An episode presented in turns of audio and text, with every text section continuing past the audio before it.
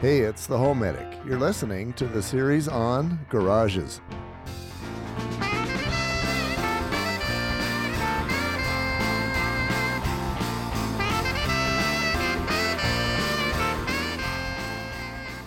Welcome back to the Home Medic, where we, as always, help you keep your money in your wallet and your family out of the hospital and teach you the $10 fixes before the $10,000 hammer hits you. We have Heidi Hansine. I just love joining your show because I learn every time we're together.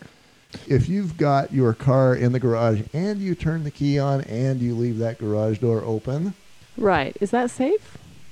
no, Okay. it's not. Okay. Actually, uh, I want to say that the, the other way. If you if you leave the garage door open, you're fine. If you leave the garage door closed and you got that car going, Then carbon monoxide factory. It's bad. exactly. It doesn't take long. Back when I first got my carbon monoxide detector as a home inspector, I'd test do things here and there. I'd test my house. I'd test near my water heater and my furnace, and they were all doing okay. I tested outside. I kept getting zero readings. I thought, okay, I need to get some some carbon monoxide going so that I can see this thing work. Make sure the meter is working, right? right? So I did what any foolish man would do. What was that? And I went out to my garage. I turned my truck on, closed the garage door. Well, hey, a test is a test, That's right? right. I gave it about one minute.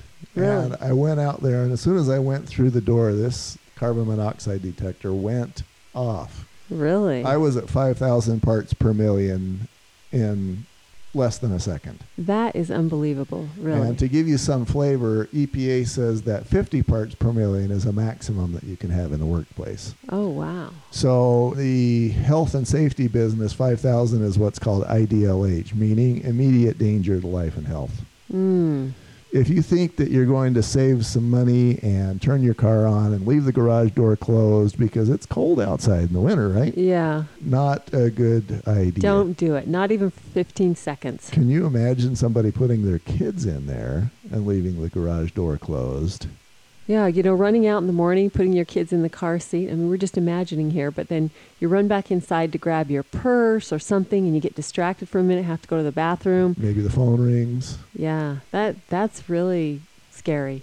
And it, it happens a lot. I think a person can do any amount of research. In my case, I know that I had one of those old hatchback cars way oh, back in oh, the, the 80s. Pinto or the yeah.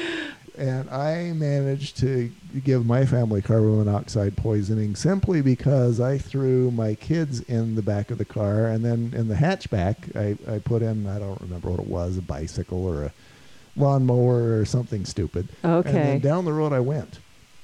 For for days after that, the entire family had to shake off carbon monoxide poisoning just from running down the road. So was it the the lawnmower in the back or what? The exhaust was coming back yeah, in the exhaust was there. going back into the car because the hatch was open. oh, I see. Okay. So it can definitely happen. I read an article a while ago where some lady had hired a roofer Right. and he was the cheap guy and he probably didn't know what he was doing but after day one he left his tools up there on the roof and day two he comes back he knocks on the lady's door and to let her know that he was there and she didn't answer and it's because she was dead he had Oh. killed her What? because he left his tools on top of the chimney flue oh my goodness. and all of the carbon monoxide that should have escaped the house instead stayed inside the house killed her Oh, that is tragic. I wow. want you to be very much aware that carbon monoxide is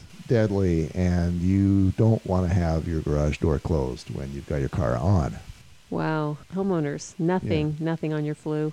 Similarly, if you've got chemicals or solvents, even gasoline, if you've got that sort of stuff and you're using it inside the garage, Yeah, which we often do. In closed space, you really don't need to, to be doing that. It, again, if you if you must use solvents, etc., out in your garage, make sure that garage door is all the way open. It's hard to abide by in the winter when it's freezing cold, but it's so important. Yeah, definitely think of more than just your own personal safety because landing in the hospital or, or in the morgue is not a good thing. Well, and your own personal safety always affects your family too. So do think of your personal safety as well.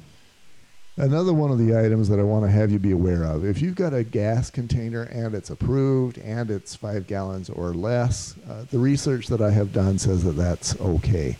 If you've got it in a non approved container, maybe it's glass or whatever, if, if it could spill and you end up with five gallons of gas across your garage floor, not a good scenario. No.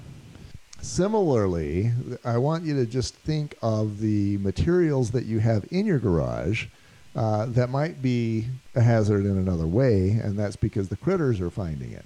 In my own personal experience, I used to store some paintballs. this is a this is a good story. I have heard this one before, and it's great. I had my moment where I was going to be the paintball fanatic. I, I found out that I suck at it. You know, I, I got hit with paintballs a lot more than I hit others with paintballs. I still don't see the attraction in that. I really don't. you can hunt other people. it's the only game where you actually get to hunt people, and, and so that uh, the alpha know, male deal. that's right, exactly. And so I, I was storing my paintballs there in the garage. The mice found it. It's not paint. I, I can only imagine that the base that they're using for those paintballs is maybe a flour mixture or something like that. But the, the mice appreciated me storing those paintballs there in my garage. And of course, then you got the mouse poop, and then you got to worry about hantavirus, and that's a t- uh, total different other subject. Another category of danger. About. So, and then of course, food out in the garage, food. not a good idea. Always a problem. Always right. a problem. Got your 72 hour kits out there. You want to make sure your food is well contained, or yeah. don't put it. Yeah, any sort of food storage out there needs to be well contained. And what what would well contained mean? Well, a Ziploc bag probably isn't sufficient. Nope. You you know, if you had it in a backpack and it was in a Ziploc bag and then in a zipper pouch, it might uh-huh. It might be safe from the critters. Of course, you've got the heat to deal with too, which can cause things to go rancid. Yeah, I'm thinking more of a plastic bin, something that's yeah, going to be mouse Rubbermaid, like a Rubbermaid. That's uh, the best thing is to do it with your little duffel bag and then throw that inside a Rubbermaid bin. Then it's really well protected. Anything that a critter might appreciate you uh, feeding them probably needs yeah. to be in something that is mouse proof.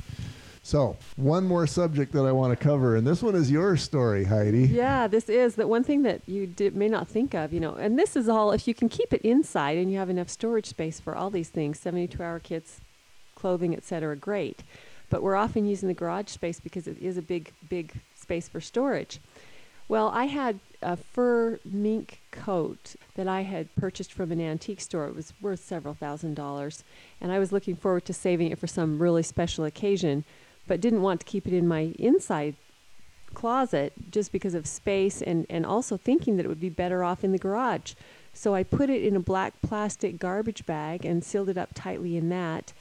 And a couple years later, when I went to take it out, it was covered with worms. It had been attacked by the worms we had a similar situation happen with an elk hide and or it was elk or bear fur that my former husband had cured also. So live animal skin with or without fur can be a problem in the garage. Yeah, those hides, I can only imagine that when you bought them, of course, they were uh, when you say worms, I'm I'm thinking they were probably maggots. When I bought the first stole, it was in great condition and looked clean, very nicely kept.